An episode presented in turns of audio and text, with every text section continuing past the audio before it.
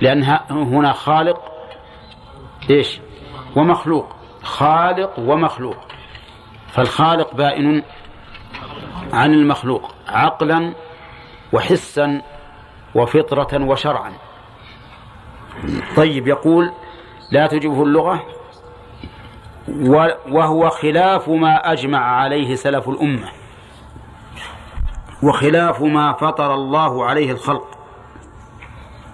وش اللي خلاف؟ ما أجمع عليه سلف الأمة. اللي خلاف ما أجمع عليه سلف الأمة أن يكون معنى معكم أنه مختلط. فإن هذا خلاف ما أجمع عليه سلف الأمة. طيب وخلاف أيضا وخلاف ما فطر الله عليه الخلق. ها؟ اللي عندي. قلت لكم اكتبوها. تو أنا أمرتكم أن تكتبوها. خلاف ما أجمع عليه سلف الأمة وخلاف ما فطر الله عليه الخلق. ألم أقول لكم اكتبوها؟ وش الأولى؟ وين؟ وين خلاف ما أجمع سلف الأمة؟ وهو خلاف ما أجمع عليه سلف الأمة. طيب وخلاف ما فطر الله عليه الخلق. ما قلتها وش أنا قايل لكم الأولى كمان هو خلاف. وش الأولى يا أخوان؟ هو خلاف. ما الأولى أجمع عليه خلاف ما أجمع عليه سلف الأمة هذه يعتبر واجب والثانية وخلاف ما فطر عليه. الخلق ما هي عندكم كل الجملتين ما هي عندكم موجودة بس نسخ موجودة. بعض شوف اللي عندي وهو خلاف ما أجمع عليه سلف الأمة. هذه كتبتوها أنتم؟ وهي عندكم غير موجودة. طيب اكتبوا أجل وخلاف ما فطر الله عليه الخلق. وخلاف ما فطر الله عليه الخلق. طيب وخلاف ما فطر الله عليه الخلق لأن ال- الإنسان مفطور على أن الخالق بائن من المخلوق. ليس أحد إذا قال يا الله إلا ويعتقد أن الله تعالى بائن بائن من خلقه. لا يعتقد أنه حال في نفسه أو أنه حال في مكانه أبدا. كل الناس إذا قالوا يا رب وش يعتقدون؟ أن ال- أن الرب مختلط ولا بائن؟ بائن من خلقه بلا شك. فلهذا دعوى أنه مختلط بالخلق مخالف لل- للشرع ومخالف للعقل ومخالف للفطرة. نعم. ثم قال المؤلف ممثلا مقربا للم- للمعنى قال وهو مع المسافر وغير المسافر أينما كان. نعم نعم. بل القمر بل القمر بل هنا للإضراب الانتقالي بل القمر آية من آيات الله من أصغر مخلوقاته وهو موضوع في السماء يعني في العلو وهو مع المسافر وغير المسافر أينما كان. فإذا كان هذا المخلوق وهو من أصغر المخلوقات نقول إنه معنا وهو في السماء ولا يعد ذلك تناقضا ولا ولا يقتضي اختلاطا أيضا. فلماذا لا لا لا يصح أن نجري الآيات على ظاهرها ونقول وهو معكم حقيقة وإن كان هو في السماء في العلو فوق كل شيء. إذا كان العرب يقولون إن القمر معنا وهو في السماء وهو مخلوق صغير ويقولون ذلك على سبيل الحقيقة فلماذا لا نقول إن الله معنا على سبيل الحقيقة وهو في السماء؟ ما في مانع أبدا. وكما قلنا أولا لو فرض أن هذا ممتنع في الخلق نعم لكان في الخالق غير ممتنع. الآن أخرج من المسجد وانظر إلى إلى القمر. وين مكانه؟ وهو معك ومعك كأنه بين يديك لكنه في السماء. الرب عز وجل هو في السماء ويصح أن نقول إنه معنا ولا تناقض في ذلك. حتى وإن كان بعيدا عز وجل في علوه فهو قريب في دنوه كما سيأتي في آخر الفصل. وهذا الذي حققه شيخ الإسلام في كتبه. وقال إنه لا حاجة إلى أن نؤول الآية بل الآية على ظاهرها لكن مع اعتقادنا بأن الله تعالى أين هو؟ في السماء على عرشه فهو معنا حقا وهو على عرشه. كما نقول إنه ينزل إلى السماء الدنيا. وش اللي ينزل؟ علمه؟ ها؟ هو نفسه. هو نفسه. ينزل وهو على عرشه. أو على الأقل قول وهو في العلو. وهو في العلو. ولا أحد من أهل السنة ينكر هذا أبدا. كل أهل السنة يقولون هو ينزل حقا وهو على عرشه أو يسكتون عن كلمة على عرشه أو ي... ولكنهم متفقون على إيش؟ على أنه في العلو. ذلك لأن صفات الخالق ما هي صفات مثل صفات المخلوق؟ ليست كصفات المخلوق حتى تقول كيف يصير هذا. وقد شيخ الإسلام رحمه الله قد ضرب لنا هذا المثل. قال انظروا للمثل القمر فوق ونقول معنا ويتناقض الكلام يتناقض ما يتناقض الكلام فإذا كان هذا في المخلوق فما بالك فما بالك في الخالق وعثرت على تقرير للشيخ للشيخ محمد بن إبراهيم رحمه الله يبين هذا المعنى تماما أيضا تحبون نقرأه الليلة ولا الزابله؟ ما نكمل. ها؟ أنا جبت ظنيت اننا نقضي مبكرين والآن معي. تحبون اقرا قرأنا.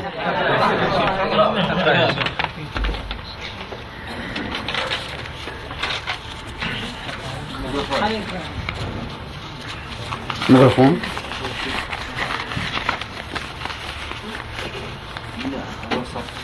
ما, عنوان عندك عندك العنوان.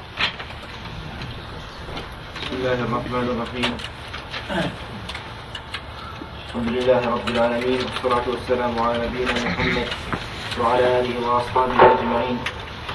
قال رحمه الله تعالى قول بعض السلف معهم معهم بعلمه إذا جاءت هذه الكلمة فهي تفسير للمعية بالمقتضى ليست تفسيرا لحقيقة الكلمة. والذي يحمل ويحدو على التفسير بهذا أن المنازع والذي؟ والذي يحمل ويحدو على التفسير بهذا. ويش؟ ويحدو. يحدو.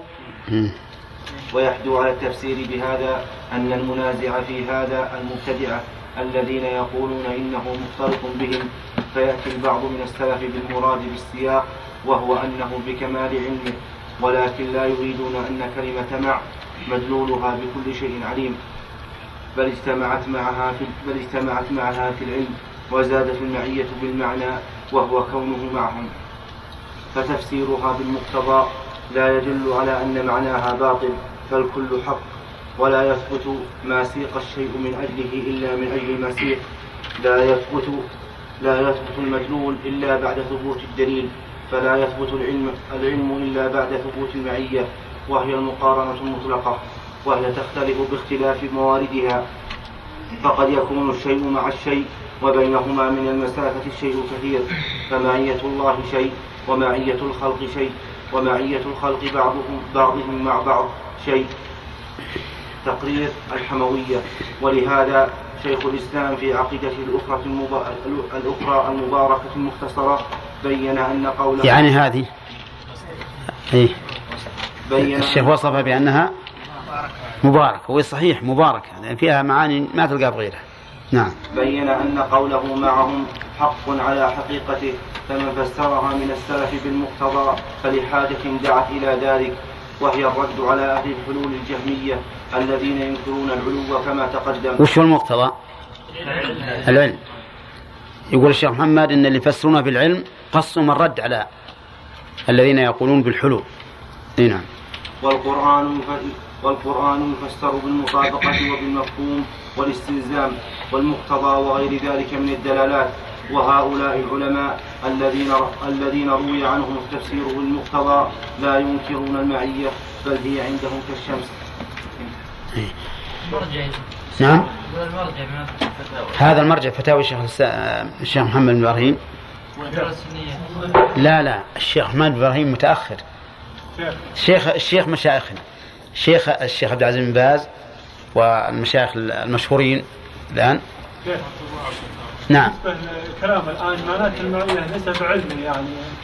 قوله هو ما هو الشيخ الآن يبين ما ما قاله شيخ الإسلام ابن تيمية أن المعية حق على حقيقتها. نعم. ولا تستلزم أن يكون مخ- مختلطا بالخلق أو أنه في الأرض. لكن في ناس في ناس قالوا إن الله تعالى مع الخلق في الأرض. في الأرض. ولا لا؟ قالوا إن الله مع الخلق في الأرض. و... نعم. الحلولية من الجهمية وغيرهم. ونحن نقول كذبتم في هذا. كيف تقولون معه معهم في الأرض؟ والله يقول وهو العلي العظيم. ويقول في نفس الآية خلق السماوات والأرض في ستة أيام ثم استوى على العرش. كيف تقولون إنه معه في الأرض؟ هذا مستحيل. لو كان معهم في الأرض وهو يقول استوى على العرش كان آخر الآية يكذب أولها يكذب أولها. فإذا قالوا كيف تقولون معهم وهو, وهو في السماء؟ قلنا هذا ما يمنع. هو معنا في السماء كما أنه في العلو وينزل إلى السماء الدنيا وكما أن القمر في السماء وهو معنا. والمهم أننا نفهم أن المعية حق على حقيقتها ولكنها ليس معناها أنه مختلط بنا أو أنه في الأرض أو أنه مع الملائكة في, السم في نفس السماوات بل هو فوق السماوات وفوق كل شيء. ولا ولا مناقضة بين هذا وهذا. إيه نعم. نعم. نعم. ذكر بكر الشهر الثاني في كتابه الملل والنحل أن زيد بن علي بن الحسين رضي الله عنه. سلمد لواصل بن عطاء وعمر بن عبيد قال وأنه أخذ عن أصولهما. أخذ من من التي حلوها أقول هل هل يصح مثل هذا؟ إيش؟ وإن- أقول هل يصح مثل هذا؟ وإن صح فهل هو قادح في زيد؟ والله ما أدري. ما أعتقد أن زيد بن علي يأخذ من واصل بن عطاء وعمرو بن عبيد. يحتاج إلى إثبات. يحتاج إلى إثبات. لأن مجرد النقل عن شخص بدون سند غير مقبول. إذا كان لو أن الرسول عليه الصلاة والسلام نسب إليه القول بدون سند ما نقبله. أي واحد ينسب إلى إلى أحد من الأئمة قولا ولم يسند فإننا لا نقبله. والمعروف أن زيد بن علي رضي الله عنه رحمه الله أنه معتدل. هذا المعروف. لكن إن صح هل يقدح يا شيخ؟ نعم هل صح؟ والله ما ندري وش اللي أخذ. لأنه ما يمكن أن نقدح فيه في أي إنسان إلا إذا رأينا ما الذي أخذه من أصول هذه المعتزلة هؤلاء المعتزلة. نعم يا خليل. تقرير الشيخ إبراهيم نعم. على هذا معناته ما تفسر بعلم. يعني حقيقة لا لا. نقول إن المعية حقيقة وتس... ومن لوازمها العلم والسمع والبصر والإحاطة عموما. أي نعم فهي أوسع وأشمل من العلم. يعني العلم بعض من مقتضياتها ولوازمها. نعم. نعم. بسم الله الرحمن الرحيم. الحمد لله وكفى وسلام على عباده الذين اصطفى. صلى الله وسلم على سيدنا أما بعد فهذا بحث حول حديث يقول تعالى. يلا يا ترى أنت اللي تخليه يصفر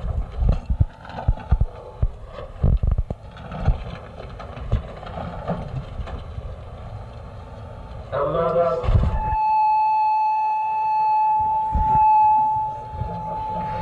يلا يا عبد الله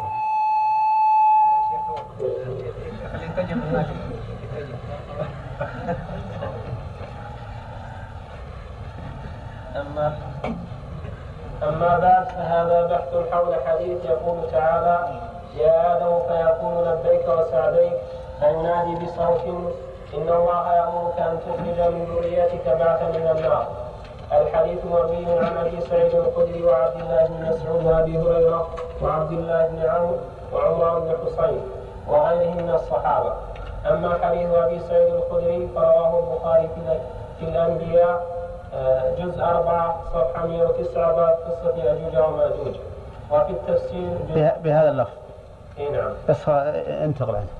انتقل إلى إيه الحديث الثاني إيه آه،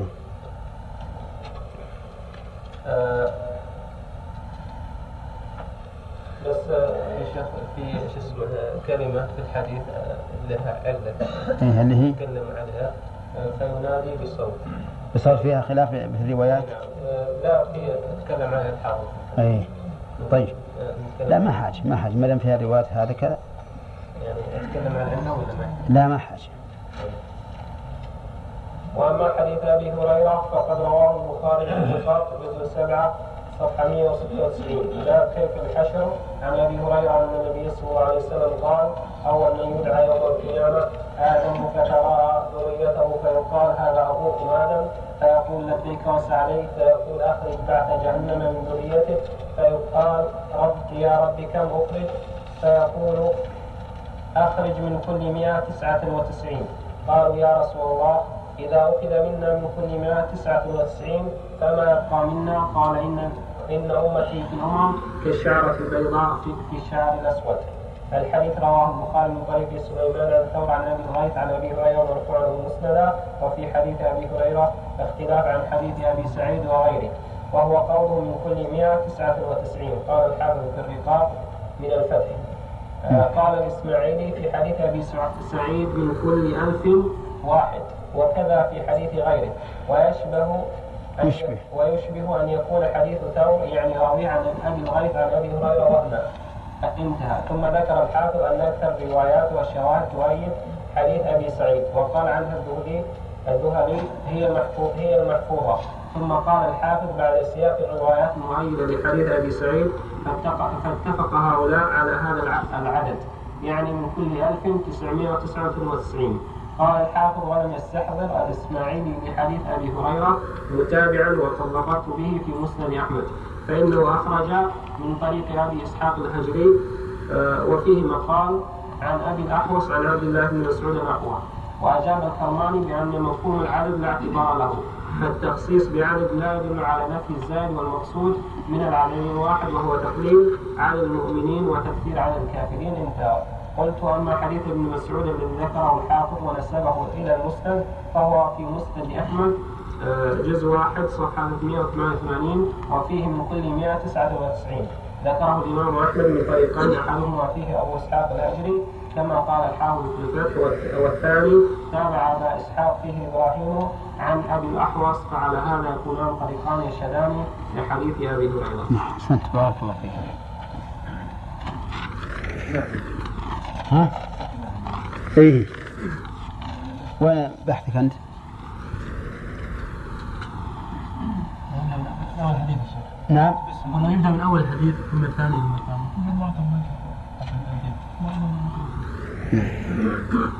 يلا. بسم الله الرحمن الرحيم. هذا بحث في حديث لا, لا يزال جهنم مقاتل حط علز علز علز لا تزال. إيش؟ مكتوب. اسمه.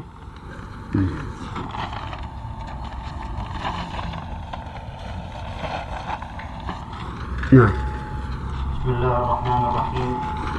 هذا بحث تزال جهنم يلقى وهي تقول هل من مزيد حتى يضع رب العزة فيها رجله فينزوي بعضها إلى بعض فتقول قط قط أخرجه البخاري في فتح في الفتح في كتاب التوحيد في تفسير سورة المجلد الثامن. أخرجه البخاري في الفتح. أخ- أخرجه الب- البخاري موجودا في الفتح. في صحيح. في صحيحه موجود في الفتح. المجلد الثامن صفحة 84 هذا تحريف يعني. نعم. المجلد الثامن صفحة 84 صفحة 84 بعد الأربعمية. ومسلم في صحيحه في باب صفة في باب صفة جهنم المجلد الثامن صفحة 52 بعد المئة. وابن خزيمة في كتاب التوحيد المجلد الأول صفحة 8 بعد المئتين. وأحمد في مسنده المجلد الثالث صفحة 34 بعد المئتين. وابن أبي عاصم في كتاب في ك- وابن أبي عاصم في كتاب السنة رقم الحديث واحد واحد وثلاثين بعد الخمسمائة والبيهقي في الأسماء والصفات صفحة واحد وأربعين بعد الأربعمائة والنسائي في الكبرى والنسائي في الكبرى كتاب النعوت. وكذلك وكذلك أخرجه الترمذي المجلد 12 صفحة 59 بعد المئة بشرح العربي. و ورواه الترمذي أيضا في باب صفة الجنة باب 20 باب العشرين مجلد رقم 11 صفحة 21 وكذلك رواه الدارمي في كتاب الرقاق باب قول- قوله هل من مزيد؟ المجلد الثاني صفحة 41 بعد 300 وفي الحلية للأولياء المجلد السابع صفحة 4 بعد المئتين وأخرجه الخطيب البغدادي المجلد الخامس صفحة 26 صفحة 26 بعد المئة كم هذول؟ عشرة؟ تسعة. هذا 13 أجل شلون البخاري ومسلم وابن خزيمة وأحمد نبي عاصم. أحمد. وأحمد بن مم. والبيهقي والنسائي و- والترمذي في موضعين هاي التلميذ واحد. الترمذي والخطيب البغدادي والدارمي حلية الأولياء عشرة. 11 أقرأ ألفاظ الحديث. اي الفاظ. هم. أما ألفاظ الحديث فرد البخاري عند أبي هريرة رضي الله عنه قال قال النبي صلى الله عليه عنده ولا عن؟ عن أبي هريرة عنه قال قال النبي صلى الله عليه وسلم تحاجت الجنة والنار. فقالت النار وثرت بالمتكبرين والمتجبرين وقالت الجنة ما لي لا يدخل ما لي لا يدخل ما لي لا يدخلني إلا ضع- ضعفاء الناس وسقطتهم. قال الله تبارك وتعالى الجنة. أنت رحمتي أرحم بك من أشاء من عبادي. وقال النار إن- إنما أنت إنما أنت عذاب وعد بك من أشاء من عبادي. ولكل واحدة منهما ملؤها فأما النار فلا تمتلئ حتى يضع رجله. فتقول قط قط فهنالك تمتلئ ويزوي بعضها إلى بعض. ولا يظن الله عز حتى إيش؟ حتى نعم. فأما النار حتى يضع رجله فتقول قط قط. ما فيها ولا عليها. لا ما. فتقول قط قط فهنالك تمتلئ ويزوي بعضها إلى بعض ولا يظن الله عز وجل من خلقه أحد. وأما الجنة فإن الله عز وجل ينشئ لها خلقا أما أما رواية مسلم في زيادة بعد بعد ذكر بعد بعد ذكر الحديث بعزتك وكرمك. بعد ذكر لفظة قط قوله بعزتك بعزتك وكرمك ولا يزال في الجنة فضل حتى ينشئ الله لها خلقا فيسكنهم في- فيسكنهم فضل الجنة.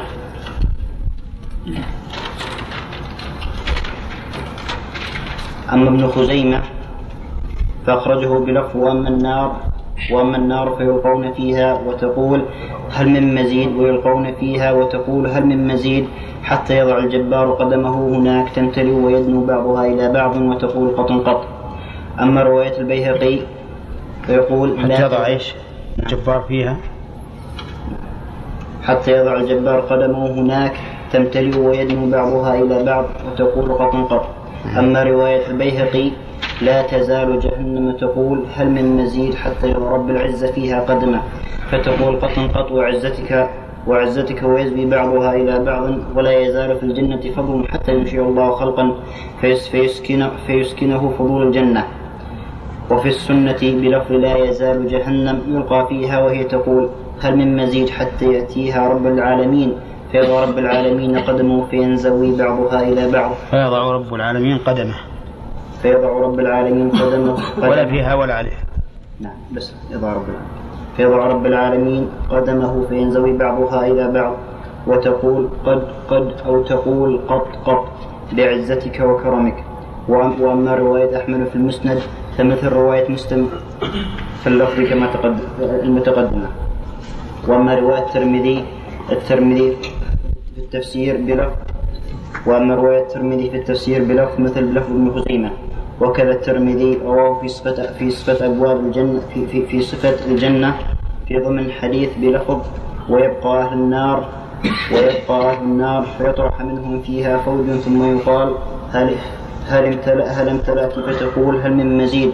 ثم يطرح فيها فوج فيقال هل امتلأت فتقول هل من مزيد؟ حتى إذا حتى إذا وعبوا فيها وضع الرحمن قدمه قدمه فيها. وأزوى بعضها إلى بعض ثم قال قط قالت قط قط. أما لفظ الدارمي أما لفظ الدارمي أم أم أما لفظ الدارمي يلقى في النار أهلها وت- أهلها. أهلها وتقول هل من مزيد هل من مزيد ثلاثا حتى يأتيها ربها فيضع قدمه عليها فتنزوي وتقول قط قط قط وتقول قط قط قط. وكذلك وأما لفظ بل- و- وأما حلية الأولياء بلف- بلفظ مسلم المتقدم وكذلك أخرجه الخطيب البغدادي بلفظ يضع الجبار مثل مثل, رواية خزيمة. وأما النساء وأما النسائي فإنها مخطوطة ولا مجيء المخطوطة نعم الكبرى. الحمد لله رب العالمين. طيب الآن المشكلة المؤلف عزى فيها قدمه وعليها رجله إلى الصحيحين. وألفاظ الصحيح ما فيها هذه. يمكن في موضوع ثاني ما وجدت ها؟ لا اللي هو قرأ. لا بس اللي إحنا عنده إحنا يقول متفق عليه. اي بس. هو ال- اللي هو ذكر الآن ما فيها. ها؟ لا في هي في غير الصحيحين موجودة. في- غير الصحيحين موجودة لكن في الصحيحين ما وجدت. لابد تحققها هذا. عشان نعلق على كلام المؤلف. الدولة هذه أنا صح صح أكتب إيه. أنا أخذ شوي صار اي مخطوطة. صوتي من سدي من سدي ما رحت مع دي ما عندك شيء يا بندر؟ طيب. نعم. ومعنى قط يعني حسبي. حسبي حسبي. يعني كفى. نعم. هذه ما يدخل المجلد إيش؟ واختصارا للواقع إي. ما يدخل المجلد هذه ودنا نخلي نخليها وثيقة. أنا إن شاء الله تعالى نيتي. لا إنها يعني إذا أراد أن يقرأ. إذا أراد يقرأ نعم. نعم لا بأس. اختصارا للواقع إي نعم. إيه. بسم الله الرحمن الرحيم. إيش ال- اللي عندك؟ بكرة. بسم الله الرحمن الرحيم. قال ابن تي- ابن تيمية في الواسطية في إثبات عجب الرب جل جلاله. قال وقوله عجب ربنا من قنوط عباده وقرب غيره. ينظر إليكم عازلين قنطين فيظل يضحك يعلم أن فرجكم قريب. حديث حسن. هذا الحديث أخرجه الإمام أحمد في مسنده المجلد الرابع صفحة 13 بلفظ يشرف عليكم عازلين مشفقين فيظل يضحك قد قد علم أن غيركم إلي قرب. إلى قرب. إلى قرب. إلى قرب. وأخرجه الإمام أحمد في مسنده المجلد الرابع صفحة الثاني عشرة بلفظ آخر. ضحك ربنا من قنوط عباده وقرب غيره. وأخرجه أيضا بهذا اللفظ ابن ماجه في سننه المجلد الأول صفحة 64 ولم تذكر كتب الكتب الستة غير هؤلاء بلفظ المؤلف. بس. طيب ما ما رأيت الأسانيد والرجال؟ كل الأسانيد شيخنا إيه لكن ما رأيت وش الحد وش مرتبة ال- المؤلف يقول حديث حسن لكن وش ما ذكر أنت- ها؟ الإمام أحمد ذكر أنه حسن.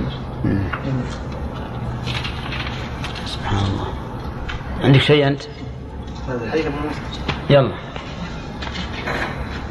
الحين راح ثلاثة الحين هذا الثالث. لازم عليه اسمك. ها؟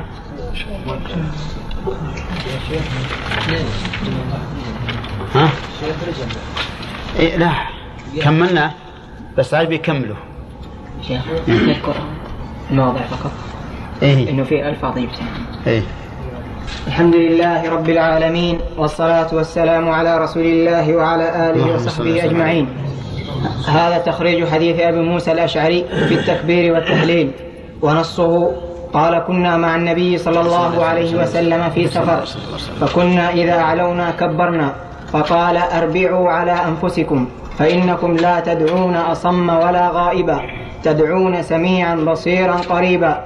ثم أتى علي وأنا أقول في نفسي لا حول ولا قوة إلا بالله. فقال لي يا عبد الله بن قيس قل لا حول ولا قوة إلا بالله فإنها كنز من كنوز الجنة. أو قال أولا أدلك به. هذا الحديث أخرجه البخاري في عدة مواضع. أولا في كتاب التوحيد باب وكان الله سميعا بصيرا.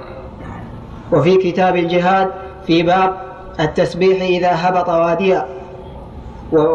وفي هذا الباب رواه عن جابر وليس عن أبي موسى. وفي باب واللفظ واحد ولا مختلف؟ الأول مختلف. لفظه قال كنا إذا صعدنا كبرنا وإذا نزلنا سبحنا فقط. نعم. وأيضا رواه في كتاب المغازي في باب غزوة خيبر. ونصه كما تقدم إلا أن فيه فرفعوا أصواتهم بالتكبير الله أكبر الله أكبر.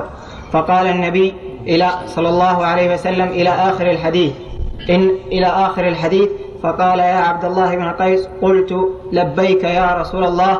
قال ألا أدلك على كلمة من كنز من كنوز الجنة؟ قلت بلى يا رسول الله. صلى الله عليه وسلم فداك أبي وأمي؟ قال لا حول ولا قوة إلا بالله. اللهم صل روايات الإمام مسلم. رواه الإمام مسلم أولا في كتاب الذكر والدعاء والتوبة والاستغفار. عن أبي موسى الأشعري أيضا. إلا أن فيه فجعل الناس يجهرون بالتكبير فقال صلى الله عليه وسلم فذكر الحديث إلى آخره إلى أن في إلا أن في آخره بلفظ ألا أدلك على كنز من كنوز الجنة؟ فقلت بلى يا رسول الله. قال قل لا حول ولا قوة إلا بالله. وفي لفظ إنهم كانوا مع رسول الله صلى الله عليه وسلم صلى الله عليه وسلم. يصعدون في يصعدون في في ثنية فجعل رجل يصعدون يصعدون. لا بهذا يصعدون. نشكله نعم. يصعدون في ثنية قال فجعل رجل كلما على ثنية نادى لا إله إلا الله والله أكبر. فقال النبي صلى الله عليه وسلم إنكم لا تن إنكم لا تنادون أصم ولا غائبا فذكر الحديث. وفي لفظ للإمام مسلم قال كنا في غزاة فذكر الحديث. إلى أن قال في هذه الرواية والذي تدعونه أقرب إلى أحدكم من عنق راحلته من عنق راحلة أحدكم وليس فيه ذكر لا حول ولا قوة إلا بالله كما تقدم. وفي لفظ له قال قال لي رسول الله صلى الله عليه وسلم عن أبي موسى أيضا. فقلت ألا أدلك على ألا أدلك على كلمة من كنوز الجنة؟ قال أو قال على كنز من كنوز الجنة فقلت بلى فقال لا حول ولا قوة إلا بالله. كل هذه الألفاظ في باب استحباب خفض الصوت بالذكر. شرح النووي الجزء الجزء الثامن من كتاب من الكتاب رقم سبعة وثمانية. إلى الصفحة الصفحة ما يحتاج. إيه. ورواه أيضا الإمام أحمد. فقد رواه رحمه الله تعالى في مسنده عن أبي موسى. الذي هو في مسند عبد الله بن قيس في في المجلد الرابع بلفظ لفظتين لهذا الحديث. اللفظة الأولى أن اللفظ الأول أنهم كانوا مع رسول الله صلى الله عليه وسلم في سفر فرفعوا أصواتهم بالدعاء فقال رسول الله صلى الله عليه وسلم إنكم لا تدعون أصم ولا غائبا إنكم تدعون قريبا مجيبا يسمع دعاءكم ويستجيب. ثم قال يا عبد الله بن قيس يا أو يا أبا, يا أبا موسى ألا أدلك على كنز من كنوز الجنة؟ لا حول ولا قوة إلا بالله. واللفظ الثاني قال كنا مع النبي صلى الله عليه وسلم في سفر فهبطنا وهدة من وهدة. فهبطنا وهدة من الأرض. قال فرفع الناس أصواتهم بالتكبير فقال أيها الناس أربعوا وفي رواية اربعوا على أنفسكم فإنكم لا تدعون أصم ولا غائبا إنكم تدعون سميعا قريبا. قال ثم دعاني وكنت منه قريبا. فقال يا عبد الله بن قيس ألا أدلك على كلمة؟ إلى آخر الحديث. المجلد الرابع طبعة المكتب الإسلامي. ورواه الإمام الترمذي بلفظ قال كنا مع النبي عن أبي موسى أيضا. قال كنا مع رسول الله صلى الله عليه وسلم في غزاة. فلما فلما قفلنا أشرفنا على المدينة فكبر فكبر الناس تكبيرة ورفعوا بها أصواتهم. فقال رسول الله صلى الله عليه وسلم إن ربكم ليس بأصم ولا غائب هو بينكم وبين رؤوس رحالكم. ثم قال فذكر الحديث إلى أن إلا أن فيه ألا ألا أعلمك كنزا من كنوز الجنة. رواه في أبواب الدعوات باب ما جاء في فضل التسبيح والتكبير والتهليل والتحميد. ورواه الإمام البيهقي أيضا. بلفظ قال لما غزا رسول الله صلى الله عليه وسلم حنينا. أو قال لما توجه رسول الله صلى الله عليه وسلم إلى حنين أشرف الناس فذكره موافقا لرواية البخاري كما تقدمت إلا أن فيه وأنا خلف رأية رسول الله صلى الله عليه وسلم فذكر الحديث إلى آخره. كتاب الصلاة باب الاختيار للإمام والمأموم في أن يخفي الذكر. ورواه النسائي في عمل اليوم والليلة بلفظ مسلم الذي تقدم تماما. ولفظ وفي لفظ له أيضا كنا أي للنسائي. قال كنا مع رسول الله صلى الله عليه وسلم فأشرف الناس على واد فجهروا بالتكبير والتهليل إلى أن قال إنه سميع قريب إنه معكم أعادها ثلاث مرات ثم قال أبو موسى فسمعني أقول وأنا خلفه فذكر الحديث إلى آخره. ورواه أيضا ابن السني عن جابر رضي الله عنه قال كنا قال كنا إذا كنا مع رسول الله صلى الله عليه وسلم على أكمه كبرنا. أكمة على أكمة. أكمة. على أكمة على أكمة كبرنا. وإذا صعدنا على جبل كبرنا. وإذا هبطنا سبحنا. وفي رواية له أيضا أي لابن السني قال أخذ القوم في في عقبة أو قال في ثنية فذكر الحديث بنفس لفظ مسلم الذي تقدم. وفي رواية ثالثة لابن السني موافق فيها لرواية النسائي الذي تقدم. ورواه أيضا أبو داود بروايات. الرواية الأولى مثل رواية الترمذي الذي تقدمت إلا أن فيها فلما دنوا من المدينة بدلا من أشرفنا على المدينة. إن الذي تدعونه وإن الذي تدعونه بينكم وبين أعناق ركابكم بدلا من هو بينكم وبين رؤوس رحالكم.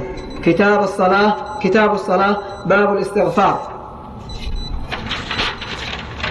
الرواية الثانية للبيهقي أنهم كانوا مع النبي صلى الله عليه وسلم يتصعدون في ثنية ثم ذكر الحديث موافقا لرواية مسلم. الرواية الثانية موافقة لرواية الإمام أحمد رحمه الله تعالى. كتاب الصلاة باب الاستغفار. انتهى. انتهى. نرجع ها؟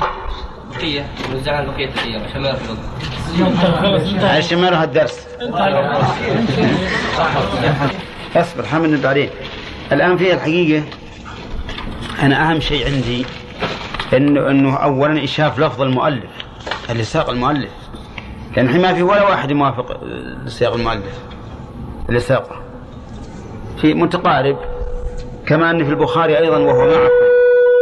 وهو معكم ولا ولا ذكرت. يمكن إنك ما ما استقصيت. يا شيخ. بالنسبة لرواية شيخ الإسلام اللي ذكرها إيه. بهذا اللفظ إيه. لم أجدها لا في البخاري إيه. ولا مسلم. إيه هذا هذا مهم. لكن لعله الشيخ رحمه الله ذكرها على سبيل الإخبار يا شيخ. أي أقول أقول لا مثل هذه مهمة. أهم شيء أن نشوف اللفظ اللي ساقه المؤلف علشان صح. ويقول لعل المؤلف رواه بالمعنى. نعم نعم رواه من حفظه. الشيء الثاني الشيء الثاني إن البخاري أيضا فيه لفظ وهو معكم لكن ما ذكرته أنت. في بعض رواياته وهو معكم. وتعرفون البخاري اظن في الفتح الباري هذا؟ إذا مر الحديث أول مرة يذكر يذكر أطلافه أطرافه وهذا يسهل عليكم تتبع الروايات. إي نعم. بقى عندنا حمد الآن. ها؟ ها؟ ها؟ إي. أنا ودي بالاختصار. كل ما اختصرنا فهو أفيد.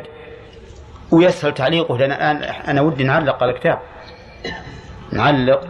نكتب مثلا الحديث رواه البخاري ومسلم وأبو داود والترمذي وابن ماجه وابن خزيمة وكذا وكذا. وإن شئتم كتبنا تخريج الطالب فلان. ما في مانع. إي نعم. نعم. ورد حديث ما ساق أحمد آه، أنه معنى الحديث. فلما هبطنا وهدة رفع الناس أصواتهم بالتكبير. أي. ما يكون بالتسبيح. أيوه هذا ظن إنه فيه وهم من الراوي. أقول فيه وهم من الراوي.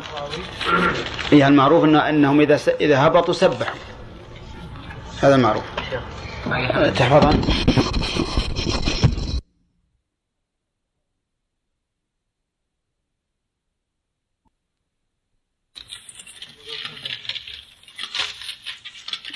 تبي ال...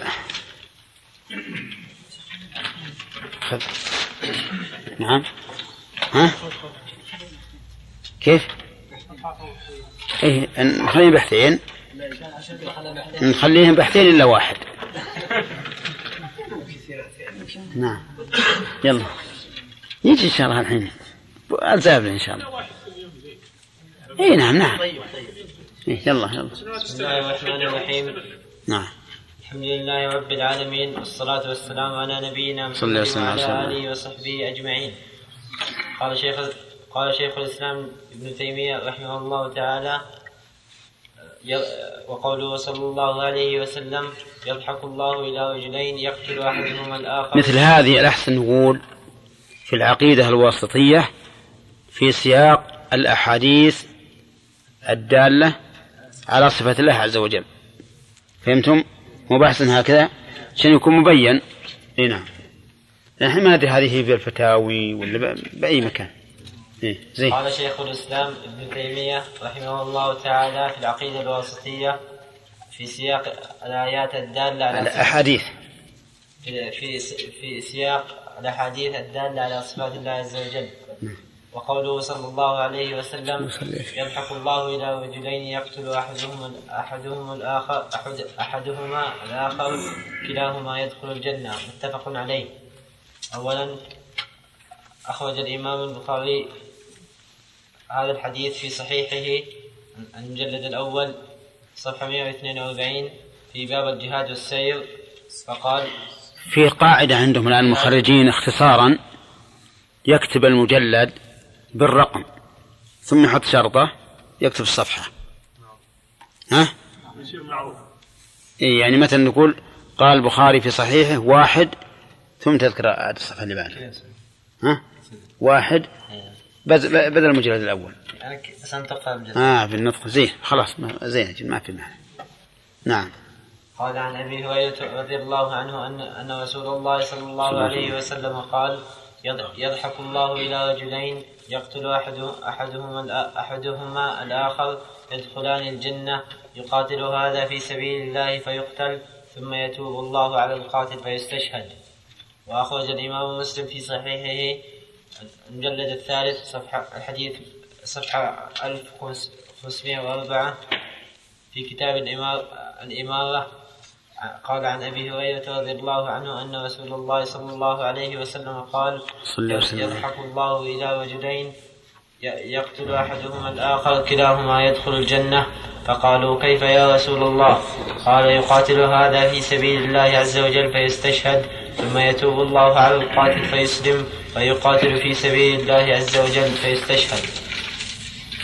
وروى أيضا بلفظ آخر قالوا في في آخر الحديث قالوا كيف يا رسول الله؟ قال في قال يقتل هذا في فيلج الجنة ثم يتوب الله على الآخر فيهديه فيهديه إلى الإسلام ثم يجاهد في سبيل يهديه يهديه. في فيهديه إلى الإسلام ثم يجاهد في سبيل الله فيستشهد. وروى النسائي بسند صحيح عن أبي هريرة رضي الله عنه قال أن النبي قال قال رسول الله صلى عن أبي هري- هريرة رضي الله عنه عن النبي صلى الله عليه وسلم قال إن الله عز وجل يعجب من رجلين يقتل أحدهما أحدهما صاحبه وقال مرة أخرى فيضحك من رجلين يقتل أحدهما صاحبه ثم يدخلان الجنة. وروى أيضا من طريق آخر مث- مثل لفظ البخاري. وروى ابن ماجة في سننه المجلد الأول صفحة 68 في المقدمة. عن أبي هريرة رضي الله عنه قال قال رسول الله صلى الله عليه وسلم إن الله لا إن الله يضحك إلى رجلين يقتل أحدهما الآخر كلاهما دخل الجنة.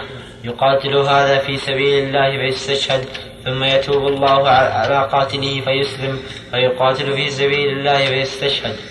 وروى الإمام مالك بن أنس في الموطأ في كتاب الجهاد المجلد الثاني صفحة 460 في نفس الحديث آه، من طريق آخر آه، على على مثل مثل لفظ مسلم وأخرج البيهقي في الأسماء والصفات أيضا مثل مثل مثل مثل لفظ مسلم.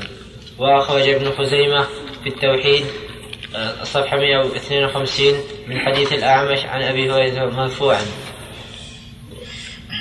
وهناك طرق أخرى للحديث أخرجها, أخرجها مسلم والبيهقي والنسائي.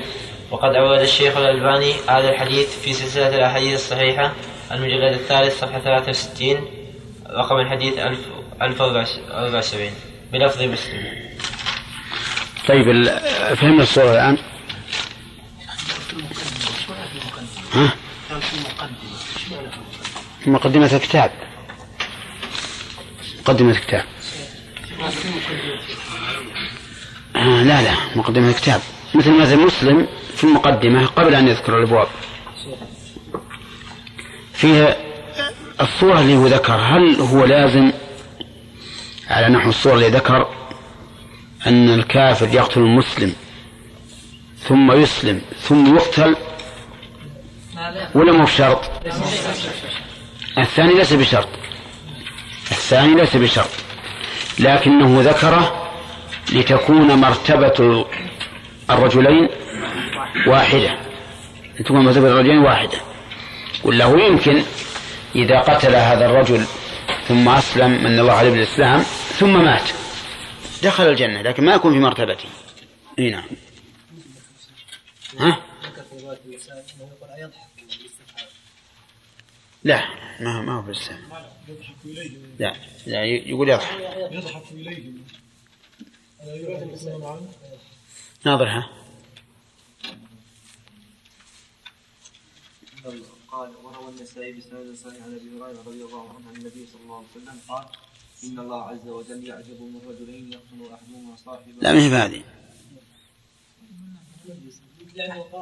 ما في يضحك يا شيخ. ها؟ ما في يضحك لا في بس ما يبقى يضحك يضحك. اي يمكن. بالشك لا بأس. لكن ما يبقى يضحك. طيب على كل حال الباقين إن شاء الله تعالى كل ليلة واحد. ثم ناخذ وتقدم الكلام عليها مقسما في شرح أو في تفسير الآيات. إنما المؤلف ذكر هذا الفصل ليبين رحمه الله أنه لا معارضة ولا مناقضة بين إثبات علو الله سبحانه وتعالى وكونه مع الخلق. وذكرنا أنه قال رحمه الله ان إنه ليس معنى قوله وهو معكم أنه مختلط بالخلق. ليس هذا هو المعنى. قال لأن اللغة لا توجبه. وذكرنا الفرق بين العبارتين. فإن هذا لا توجبه اللغة أو فإن هذا لا تقتضيه. وإنما قال لا توجبه ردا على قول من يقول إن اللغة توجب. إذا قلتم بحقيقة المعية توجب أن يكون مختلطا بالخلق. فقال إن اللغة لا توجب ذلك. يعني لو قلنا بأن اللغة بأن المعية حقيقية في ذات الله بالنسبة لله عز وجل فإنه فإن اللغة لا توجب ذلك. حتى تلزمونا بالقول بأنه في كل مكان. طيب. الفرق بين لا توجب ولا لا تقتضيه.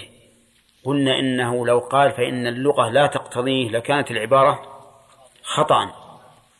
كيف؟ لأن اللغة قد تقتضي ذلك. لأن اللغة قد تقتضي ذلك. وفرق بين أن نقول إن اللغة تقتضيها أو إن اللغة توجبه. لأننا إذا قلنا إن اللغة توجب أن يكون أن تكون حقيقة المعية مستلزمة للاختلاط لو قلنا ذلك للزم أن نقول بقول من؟ الحلولية. وهذا ليس بصحيح. وقد ذكرنا بل ذكر المؤلف رحمه الله مثلا قال إن القمر آية من آيات الله. من أصغر المخلوقات وهو في السماء ومع ذلك يقال إنه معنا. هذا مع أن مع أن مع أن الفارق عظيم بين الخالق والمخلوق. فالله سبحانه وتعالى وإن كان في السماء وعلى عرشه فكل السماوات والأراضين في في يده نعم كأنها خردلة في يد أحدنا ليست بشيء. فرب هذه عظمته يمكن أن يكون فوق كل شيء ومع ذلك يصح أن نقول إنه معنا حقيقة. لكن لا يمكن أن يكون معنا في الأرض لأن لو لو كان معنا في الأرض لزم عدة محاذير. أولا التجزئ أو التعدد. ثانيا أن الأشياء محيطة به وهو محيط بكل شيء ولا يحيط به شيء. نعم. فإن عجز ذهنك أن يتصور هذا إن عجز ولا أظن أحدا يعجز أن يتصور ذهنه هذا بالنسبة لله عز وجل. إن عجز عن ذلك فقل لذهنك. يقال لك هل هل القلم معك؟ فتقول نعم. وين تروح؟ هذا مخباتي هذه معية. ويقال هل معك علم أو أنت جاهل؟ أين محل العلم؟ ها؟ في الصدر. في الصدر. وهذه معية. ويقال جاء فلان مع فلان. نعم. أين كان؟ هو مخبات الجماعة؟ لا. إلى جنبه. نعم. بائن منه. ويقال للرجل مع زوجته وإن كانت هي في المشرق وهو في المغرب يقال فلانة مع فلان. شوف الآن صار المعية تختلف بحسب ما تضاف إليه بحسب ما تضاف إليه. هذا مع أنها مضافة إلى إلى شيء واحد مخلوق إلى مخلوق. فإذا كانت تختلف فيجب أن تختلف معية الخالق عن معية المخلوق. يعني لو فرضنا أن معية المخلوق تستلزم أن يكون معه في المكان لم يلزم ذلك في معية الخالق.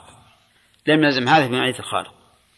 والأمر الحمد لله واضح ولكن بقي أن نقول هل يصح أن نقول إنه معنا بذاته؟ الجواب هذا اللفظ يجب أن يبعد. لماذا؟ لأنه يوهم معنى فاسدا. يحتج به من يقول بالحلول. يحتج به من يقول بالحلول. ويحتج عليه من يفسر المعية بالعلم. شوف الآن يبي يجيك, طائفتين. طائفة تقول الحمد لله الذي هداك للحق ها؟ وما هو الحق عندهم؟ الحلول. يقول هذا هو هذا هو الصحيح. الحمد لله الذي هداك للحق. وطائفة أخرى تقول لقد ضللت وما أنت من المهتدين. نعم. كيف تقول أنه معك بذاته؟ ما هو صحيح. هذا هو الحلول. هم يعتقدون أنه أنك إذا قلت معه لا بد أن يكون في المكان. وقد شرحنا الآن وشرح شيخ الإسلام تيمية أنك إذا قلت إنه معك حقيقة لم يلزم أن يكون في المكان لأن اللغة لا توجب ذلك. وإن كان قد تقتضي بالنسبة للمخلوقات لكن بالنسبة للخالق لا يمكن. أبدا. لأن عرفتم أنه يلزم من هذا التجزئ أو التعدد. اللازم الثاني وهو فاسد أيضا أن تحيط به المخلوقات. وهذا أمر لا يمكن. إذن أنا أريد منكم أن تتجنبوا كلمة بذاته وما أشبه ذلك مما قد يثير عليكم بعض الناس ويقول أنتم أخطأتم. وقد يفرح بكم الحلولية ويقولون أنتم أصبتم. الله يعافيكم إن ضممتم إلى صفنا. نعم. والشيء الذي فيه اشتباه على العامة تركه أولى. بل يجب إذا كان العام سيفهم من هذا الحلول يجب عليك أن لا تقول هكذا. يجب عليك البعد عنه. كل لفظ يوهم نقصا فإنه نقصا في حق الله يجب عليك تجنبه. قال ابن مسعود رضي الله عنه إنك لن تحدث قوما حديثا لا تبلغه عقولهم إلا كان لبعضهم فتنة. يعني قد لا قد لا يستطيع العام أن يوفق بين علو الله عز وجل وبين أن تقول إنه معنا بذاته لكنه في السماء. قد لا يستطيع أن يوفق بين هذا وهذا. إذا لا تخاطب بذلك. قل هو معنا يعلمنا ويسمعنا ويرانا ويحيط بنا. فبين له إيش؟ بين له المقتضى. بين له المقتضى. لأن هذا هو الذي يدركه عقله. نعم.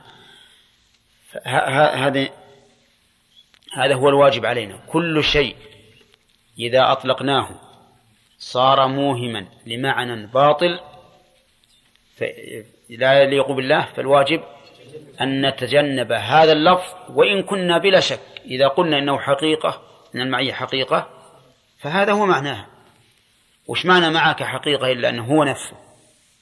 لكن نظرا إلى أن هذه هذه الكلمة صار يطلقها من يرون إيش؟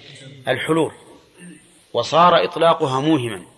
لذلك أنا أرى أنه يجب تجنبها تجنبها. لكن عقيدتك فيما بينك وبين الله أن الله معك حقيقة وهو في السماء. ما حاجة نقول نقول العلم من مقتضى هذه المعية العلم والسمع والبصر كما قاله ابن رجب وابن كثير وغيرهم. يعني ما نحصرها أيضا في العلم. في كل في كل الإحاطة علما وقدرة وسلطانا وسمعا وبصرا وغير ذلك. نعم. كما أنه على عرشه وكما أنه ينزل إلى السماء الدنيا والعلماء صرحوا قال بذاته مع أنه في العلو مع أنه في العلو قطعا ما في نزول. وإن كنا أيضا نفرق بين النزول وبين المعية لاحظوا. المعية لسنا نقول إنه معنا في الأرض وهو في السماء. هذا لا يمكن. لكن النزول نقول ينزل إلى السماء الدنيا وهو في العلو. هذا الفرق. نحن نقول هو معنا وهو في فوق كل شيء.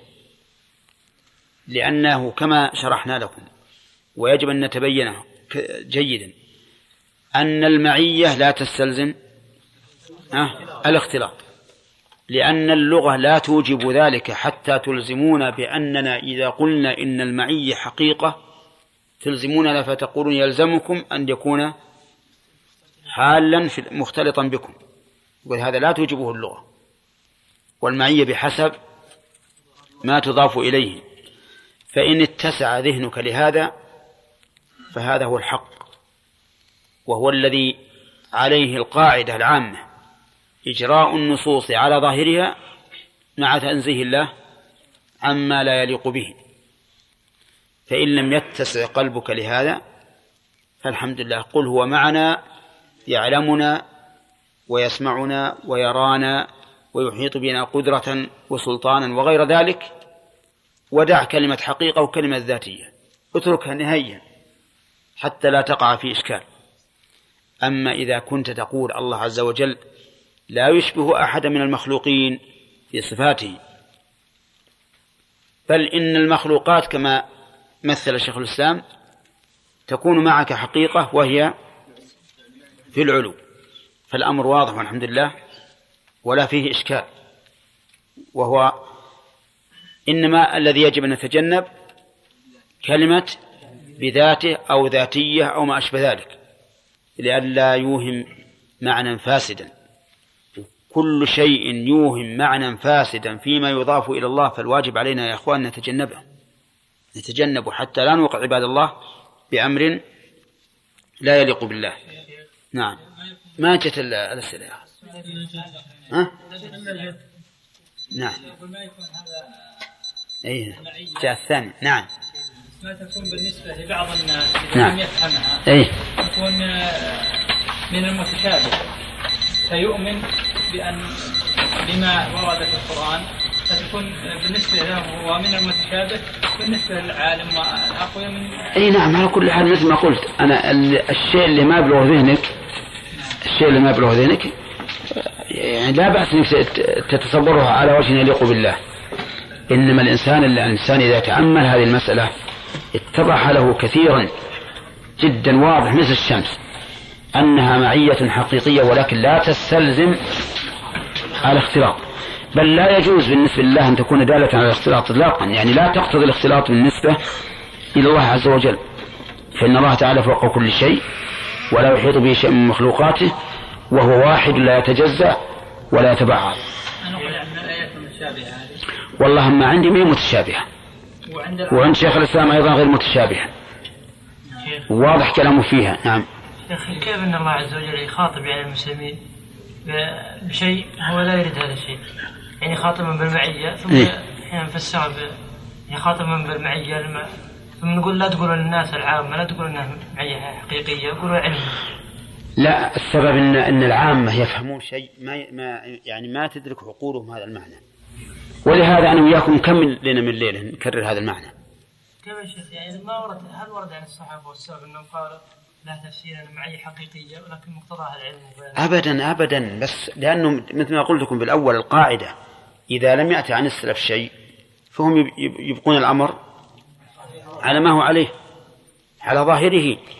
فهم يعلمون إن الله عز وجل إنه معنا وإنه مستوى على العرش ولا ولا تناقض عندهم في ذلك. ألم يرد يا شيخ هو ورد عن التابعين كثيرا. وعن الصحابة روي عن ابن مسعود أظن لكن مسعود قال هو هو معهم وعلمه في كل مكان. هكذا لفظه وأظن ورد عن ابن عباس أيضا عند ابن مردويه أنه معهم بعلمه. معهم بعلمه. ما يدل على هذا.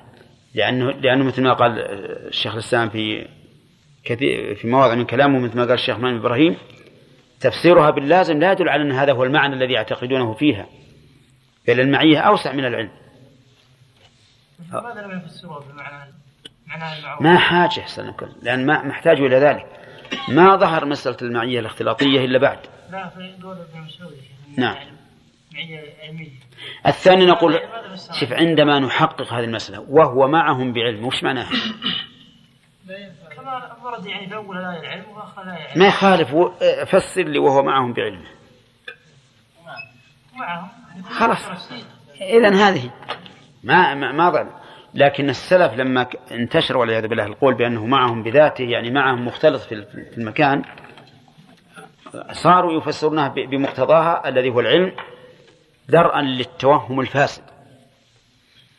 وقد ذكرت لكم إن ابن القيم ذكر في الجماعة الإسلامية عن عبد الله المبارك أحد الفاظه قال لا نقول إنه ها هنا في الأرض كما تقوله الجهمية. نقول ها هنا يعني فنفى أن يكون معنا في الأرض. وعلى كل حال المسألة عندي ما هي يعني ذات إشكال كثير. ما إذا تأملها الإنسان وجد أنها واضحة. و... نعم. أبدا الصحابة إذا ورد هذا عن ابن عباس رضي الله عنه فقد فسرها بلازمها.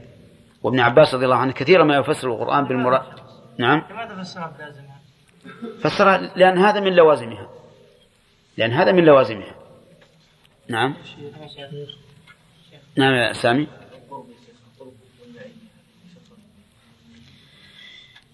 القرب والمعية القرب أخص. ولهذا لم يرد القرب عاما كما وردت المعية. المعية وردت عامة. والقرب لم يرد عاما وسيأتي إن شاء الله في, في آخر الفصل. فالقرب يقول شيخ الإسلام ما يكون إلا للعابد أو الداعي. ما يكون لكل أحد. فلا يمكن أن نقول إن الله قريب من الكافر. لكن المعية أشمل وأوسع.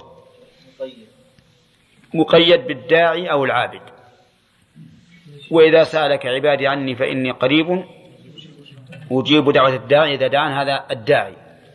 العابد أقرب ما يكون العبد من ربه وهو ساجد. من تقرب إلي شبرا تقربت إليه ذراعا. نعم. أقول قول قلنا بذاته وحقيقة. ما معنى ذلك؟ ما نتركها مطلقا. يعني مثلا إذا صار بين طلبة علم ما يقال يقال بذاته ما هي محذور وما إذا صار والله المحذور كما قلت لكم. أنتم إذا قلتم بذاته أنتم إذ- صك ذولي لأن هذا بحث ما ما له داعي.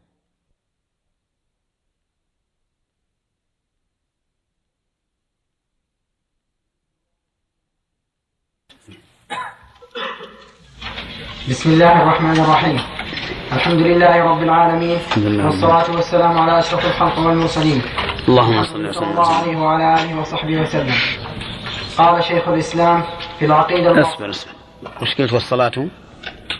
والصلاة والسلام عليه اقرأ اقرأ. ما يخالف. والصلاة والسلام على أشرف الخلق والمرسلين. ها؟ محمد صلى الله عليه وسلم. ما يحتاج تقول صلى الله عليه وسلم. يعني كنت تقول والصلاة والسلام. نعم. تقول محمد وآله وصحبه أجمعين. وش تقولون؟ أي لأنك قلت والصلاة والسلام. أي قال شيخ الإسلام رحمه الله تعالى في العقيدة الواسطية في سياق الأحاديث الدالة إلى صفات الله عز وجل. على. على صفات الله عز وجل. آه، وقوله في رقية المريض ربنا الله الذي في السماء تقدس اسمك أمرك في السماء والأرض كما رحمتك في السماء اجعل رحمتك في الأرض. اغفر لنا حوبنا وخطايانا. أنت أنت رب الطيبين. أنزل رحمة أنزل أنزل. أنزل رحمة من رحمتك وشفاء من شفائك. على هذا الوجع فيبرأ. حديث حسن رواه أبو داود وغيره. انتهى كلام شيخ الإسلام. التخريج رواه رواه أبو داود عن أبي الدرداء رضي الله عنه بنفس اللفظ.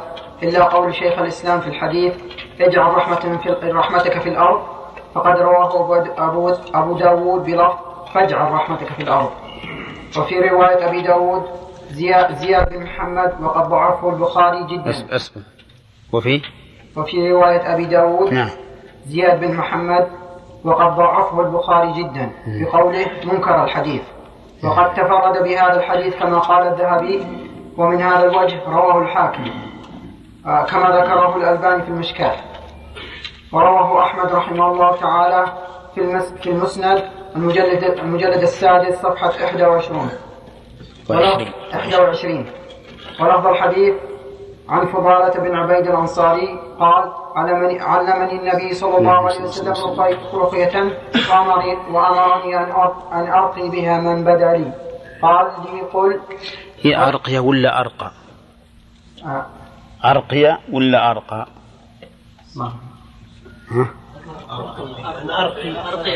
ها أرقية. يعني صواب كلام الصواب. إيه. نعم. قال لي قل ربنا الله الذي في السماء تقدس اسمك أمرك في السماء والأرض. اللهم كما أمرك أمرك في السماء فاجعل رحمتك رحمتك شفاء من شفائك على ما بفلان من شكوى فيبرأ. قال وقل ذلك ثلاثا ثم تعوذ بالمعوذتين ثلاث مرات. وفي سنده أبو بكر بن مريم ابن أبي مريم الغساني الشامي وهو ضعيف. وقال الدار قطني متروك. وقال ابن عدي عدي عدي. عدي عدي. حديث الغرائب. وقال ما يوافق الثقات. انتهى. وقد حكم عليه المحدث الفاضل الألباني في ضعيف الجامع رقم 5430 فإنه ضعيف جدا. وأما عن كلمة فيبرأ فلم يتكلم فيها أحد من ناحية الرفع والوقف. ما شاء الله جيد. هذا أنت اللي مسويه؟ إي نعم ساعدني بعض ها؟ ساعدوني بعض الشيء إيه طيب ما شاء الله. الله يعافيك يكون مثلا تروحون لفلان وفلان اللي خرج وتنقلون منه. هذا أجيب واحد بالابتدائي وقول تعال آه، انقل. أبيك أنت أول تحاول بقدر ما تستطيع. مثلا تنظر الكتاب في الأصل. يعني في أبي داود مثلا. تنظر في أبي داود.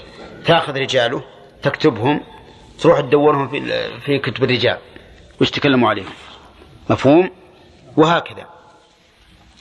ثم إذا انتهيت من الرجال وعرفت أن الرجال مطعن سنه باعتبار طرقه. لكن بس الطرق يعني فيه منكر وفيه متروك في صعوبة. إذا كان ولا في عندنا إلا- إلا الآن إلا طريقين. إيه. إذا كان فيه طرق أخرى راتب الترمذي ما ما ما وجد إيه خلج ال- ياسر يساعدك. ها؟ لا لا خل ياس ياسر. طيب نقرأ. يلا سمعنا القراءة. من؟ لا قلنا كل يوم واحد. أنت أمس ما حضرت البارح؟ أي لا إحنا قلنا كل يوم واحد. علشان ما يروح عن الوقت. نعم. بسم الله والحمد لله والصلاة والسلام على رسول الله. رب العالمين. والصلاة والسلام على نبينا محمد وعلى آله وأصحابه أجمعين. قال المؤلف رحمه الله عز وجل وهو سبحانه فوق عرشه رقيب على خلقه مهي فوق عرشه. سبحان الله من النسخة الحين؟ وهو سبحانه وتعالى فوق عرشه رقيب على خلقه مهيمن عليهم مطلع عليهم إلى غير ذلك من معاني ربوبيته. يقول رحمه الله هو مع المسافر حقيقة وغير المسافر أينما كان. ومع ذلك فإننا لا نقول إنه معنا ينافي كونه عالما رقيبا مهيمنا مسيطرا. وهو سبحانه فوق عرشه. مع أنه إيش؟ مع الخلق. لكنه فوق عرشه. رقيب على خلقه. رقيب عليهم يعني مراقبا حافظا لأقوالهم وأفعالهم وحركاتهم وسكناتهم. مهيمن عليهم أي حاكم مسيطر على عباده. فله الحكم وإليه يرجع الأمر كله. وأمره إذا أراد شيئا أن يقول له كن فيكون. ولكن يقول مطلع عليهم. الاطلاع عليهم يعني أنه ناظر لهم. لا يخفى عليه شيء من أحوالهم إلى غير ذلك من معاني ربوبيته. ومعاني الربوبية كثيرة. لأن الرب هو الخالق المالك المدبر. وهذه تحمل معاني كثيرة جدا. طيب يقول رحمه الله وكل هذا الكلام الذي ذكره الله من أنه فوق العرش وأنه معنا حق على حقيقته. هو فوق العرش حق. ومعنى حق. طيب. على حقيقته. ليس معنى كونه فوق عباده أو فوق خلقه أو فوق عرشه أنه فوقه في المعنى والقدرة والقوة كما قاله أهل التعطيل الذين ينكرون الفوقية الذاتية ويقولون إنه فوق عرشه يعني في في القوة والقدرة والعلم مثل أن تقول الذهب فوق الفضة يعني في المقدار والنفاسة وما أشبه ذلك. بل هو فوق عباده إيش؟ فوق العرش بذاته. هو معنا أيضا يقول حق على حقيقته معنا. لكن يصان يقول لا يحتاج إلى تحريف. شوف كلمة لا يحتاج إلى تحريف في الواقع التحريف هو صرف اللفظ عن ظاهره. فيقول شيخ الإسلام رحمه الله إن هذا لا يحتاج إلى تحريف يعني أن نحرف معنى المعية عن ظاهرها بل نقول هي حق على ظاهرها ومن فسرها بغير حقيقتها فهو على كلامه. محرف. فهو على كلامه محرف. يقول لا تحتاج إلى تحريف. كما أن الفوقية إذا فسرها الإنسان بغير الفوقية التي هي فوقية الذات صار محرفا. فيقول هذا حق على حقيقته وهذا حق على حقيقته ولا يحتاج إلى تحريف. لكن يحتاج إلى شيء آخر. وهو أن يصان عن الظنون الكاذبة. أن يصان مثل أن يصان عن الظنون الكاذبة. يعني الظنون الكاذبة هي الأوهام. لأن عندنا ظن صادق وهو ما ترجح من أحد الطرفين. وظن كاذب وهو المرجوح من الطرفين وهو ما يعرف في أصول الفقه بإيش؟ بالوهم. بالوهم. أنت إذا رجحت شيئا على آخر بمرجح سمينا هذا ظنا. ونسمي الطرف المرجوح أو لا لا. أو ظنا كاذبا. أو ظنا كاذبا. لماذا سميناه كاذبا؟ لأن وروده على الأمر ضعيف غير صحيح. فلهذا سميناه كاذبا. يصان على الظنون الكاذبة. كان على الم... نشوف الآن. مثل أن يظن أن ظاهر قوله في السماء أن السماء تقله أو تظله. الله في السماء يعني في العلو فوق كل شيء. الظن الك... الكاذب الذي يمكن في مثل هذا التعبير ما هو؟ أن نظن أن السماء تقل تحمله وأنه محتاج إلى السماء كما إذا قلنا فلان في السطح. فالسطح ها؟ يقله السطح يقله لولا السطح لسقط. فالذي يظن أن معنى قوله في السماء أن السماء تقله نقول هذا ظن كاذب لا يصح. طيب. أو تقله يعني أو, أو تظله يعني تكون فوقه كالسقف على الإنسان. إذا ظن الإنسان هذا فهو ظن كاذب. يجب صون الأدلة الدالة على العلو يجب صونها عن ذلك. كان على المؤلف أن يقول ومثل أن يظن أن ظاهر قوله وهو معكم أنه مختلط بالخلق. لأن هذا الظن الكاذب الذي يرد على المعية. هو ذكر رحمه الله مثالا للظن الكاذب الوارد على إيش؟ على الفوقية. وطوى ذكر المعية لأنه يؤخذ من من من هذا.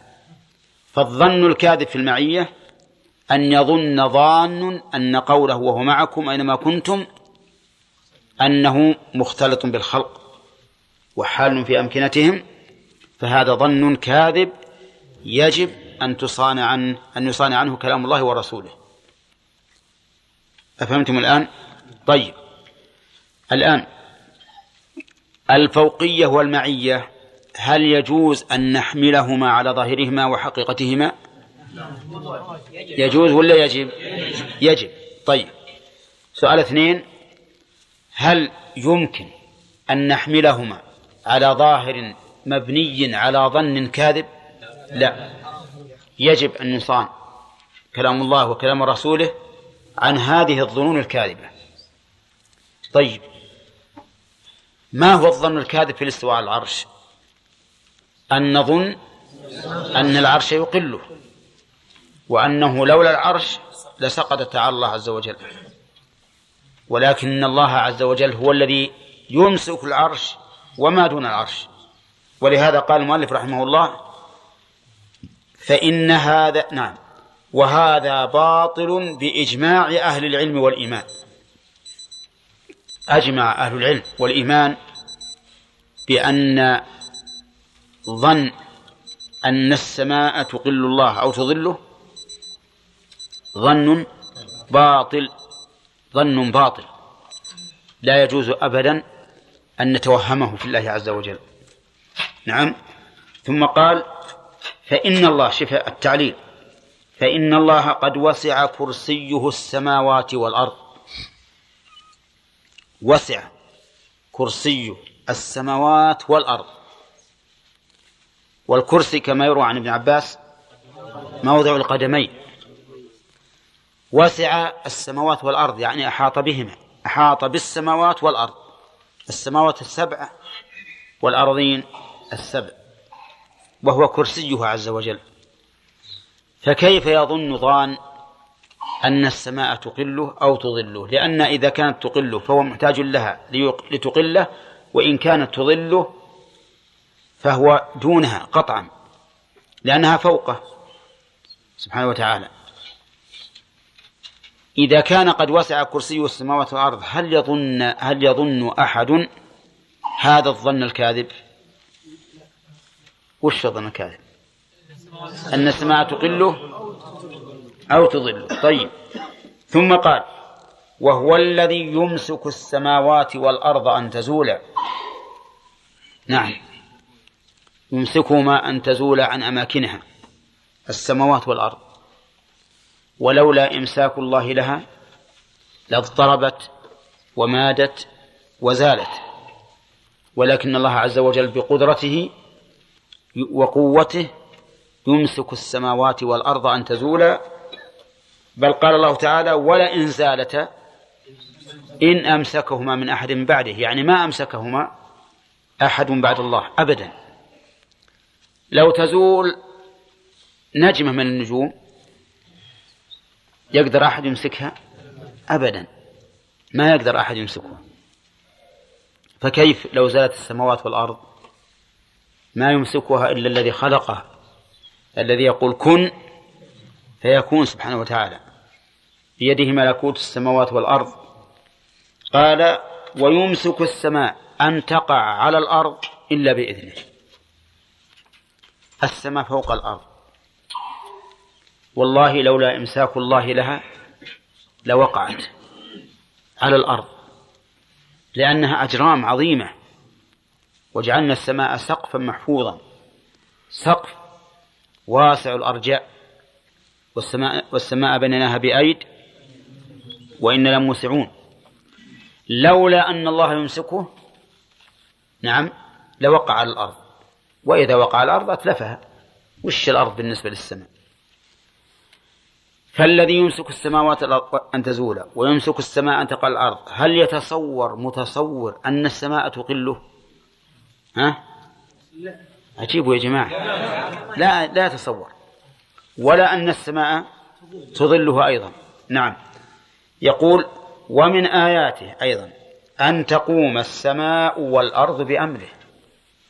من آياته يعني من, من العلامات الدالة على كماله عز وجل من كل وجه أن تقوم السماء والأرض بأمره.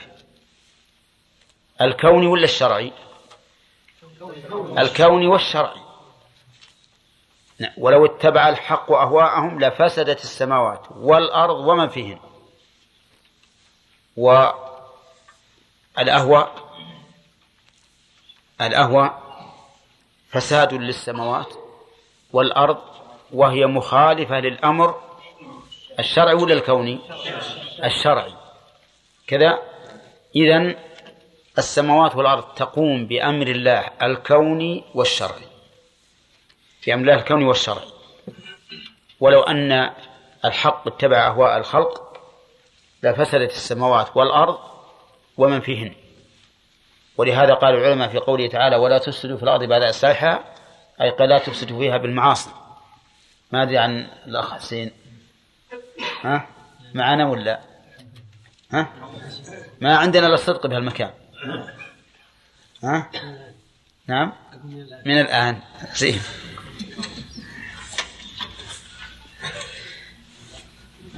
منتهي الوقت. في ذلك الإيمان بأنه قريب مجيب. دخل في ذلك يعني فيما وصف به نفسه بأنه قريب مجيب. قريب مجيب بينهما فرق. قريب يعني في نفسه ومجيب يعني عباده. يعني يجيب عباده. ودليل ذلك قوله تعالى وإذا سألك عبادي عني فإني قريب أجيب دعوة الداعي إذا دعا شوف الضمائر الآن. عبادي عني فإني قريب أجيب. إذا دعان فليستجيبوا لي وليؤمنوا بي. كم هذه؟ ثمان ضمائر تعود على الله. ثمان ضمائر تعود على الله. وعلى هذا فيكون القرب قربه عز وجل. فإني قريب. ولكن نقول في قريب كما قلنا في المعية. إنه لا يستلزم أن يكون في المكان الذي فيه الإنسان. وإذا كان الرسول عليه الصلاة والسلام يقول إنه أقرب إلى أحدكم من عنق راحلته. ولا يلزم أن يكون الله عز وجل في نفس الأرض بينه وبين عنق راحلته.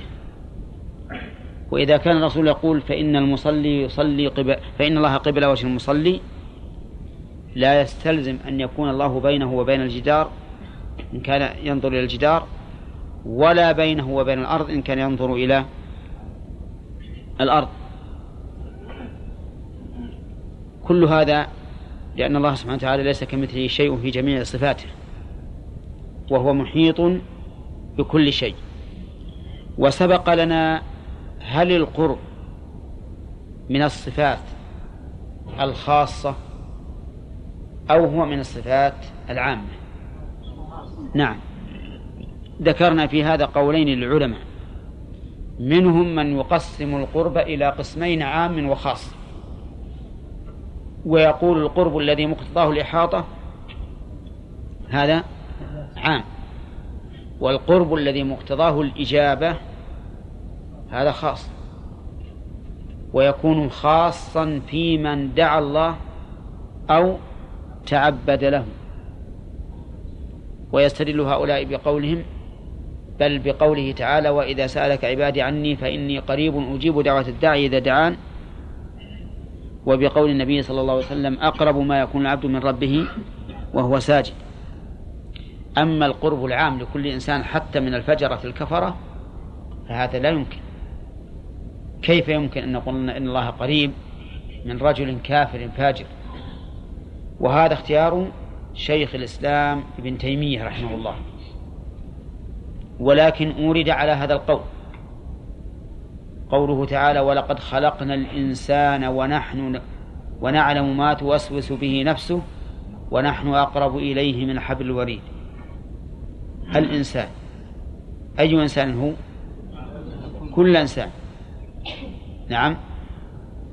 ولهذا قال في, في آخر الآية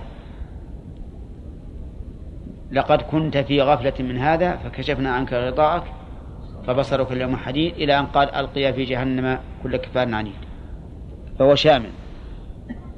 ويرد عليه أيضا قوله تعالى فلولا إذا بلغت الحلقوم. وأنتم حينئذ تنظرون ونحن أقرب إليه منكم ولكن لا تبصرون. فقال أقرب إليه منكم ولكن لا تبصرون. ثم قسم. هؤلاء الذين بلغت أرواحهم الحلقوم قسمهم إلى ثلاثة أقسام. ومنهم الكافر. فقيل لشيخ الإسلام ابن تيمية إن هاتين الآيتين تردان عليك. كيف ذلك؟ ما في قرب عام يعم جميع الناس. القرب خاص بمن يدعو الله أو يعبده. فقيل له في هاتين الآيتين. ها؟ أين؟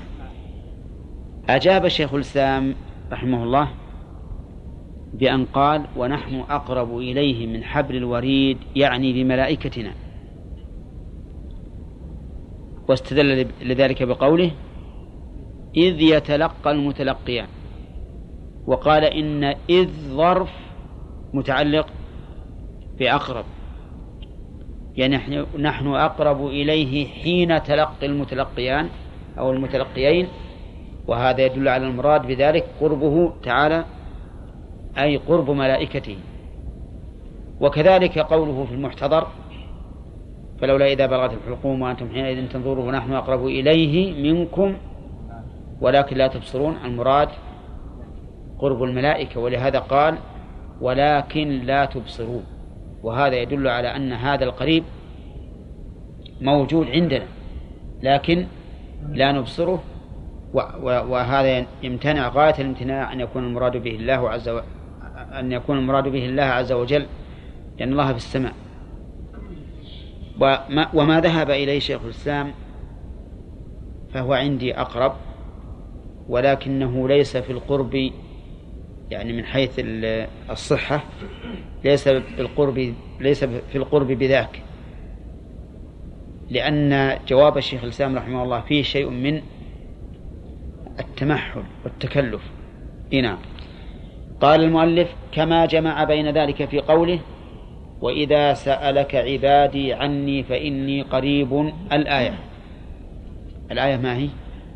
أجيب دعوة الداعي إذا دعان فليستجيبوا لي وليؤمنوا بي لعلهم يرشدون.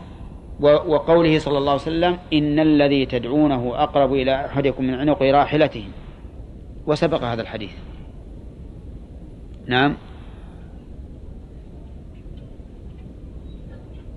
طيب قولك كما جمع بين ذلك المشار إليه إيش؟ القرب والإجابة. القرب والإجابة هنا. قال وما ذكر في الكتاب والسنة من قربه ومعيته لا ينافي ما ذكر من علوه وفوقيته. صريح كلام الشيخ أن أن المعية والقرب ها؟ قرب الله عز وجل نفسه. ما ذكر من قربه ومعيته لا ينافي ما ذكر من علوه وفوقيته. بل هو قريب ومع عباده ولكنه أين هو فوقهم. أنه فوقهم. فإنه سبحانه ليس كمثله شيء في في جميع أنتم عندكم من؟ هي الصواب في جميع. فإنه ليس كمثله شيء في جميع نعوته. والنعوت عن الصفات وهو علي في دنوه قريب في علوه. علي مع أنه دان قريب مع أنه عال. ولا تناقض في ذلك. وقد سبق ضرب الأمثلة على إمكان هذا الشيء مع أنه لو فرض أنه ممتنع بالنسبة للمخلوق فليس بممتنع بالنسبة للخالق. ثم قال فصل ومن الإيمان بالله وكتبه الإيمان بأن القرآن كلام الله منزل غير مخلوق منه بدأ وإليه يعود. ها؟ في فصل نعم. اكتبوا فصل ومن الإيمان بالله وكتبه الإيمان بأن القرآن كلام الله. الدليل عبد الله الصليم الدليل شويلي نزل عليك الكتاب بالحق. ولا نذكر إنا أنزلناه في ليلة القدر. أو نقول إن الإنزال والتنزيل في اللغة العربية ها؟ واحد. ولكن فيه أيضا إشكال إذا قلنا إنهما بمعنى واحد لقوله تعالى وقرآنا فرقناه لتقرأه على الناس على مكث ونزلناه تنزيلا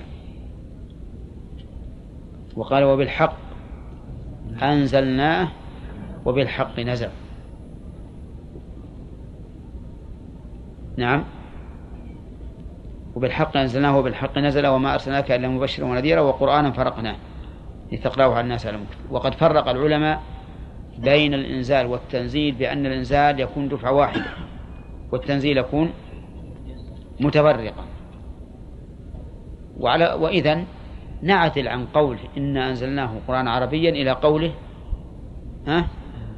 نزل طيب. غير مخلوق.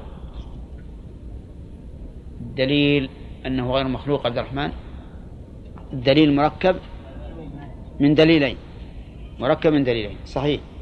قال المؤلف منه بدأ. عبد الله. وأن الله تكلم به حقيقة. بناء على الأصل أن جميع الصفات حقيقية. طيب. والثاني يقول لا وأن هذا القرآن الذي أنزله على محمد صلى الله عليه وسلم هو كلام الله حقيقة لا كلام غيره. واضح أظن؟ يعني لا نقول هذا الكلام كلام جبريل أو كلام النبي صلى الله عليه وسلم. بل نقول هذا القرآن كلام من؟ كلام الله. لأن الكلام إنما يضاف إلى من قاله مبتدئا.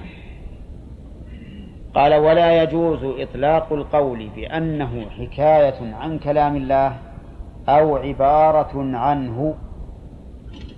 ما عندكم عنه؟ أو عبارة. أي طيب ما خالف أو عبارة عنه.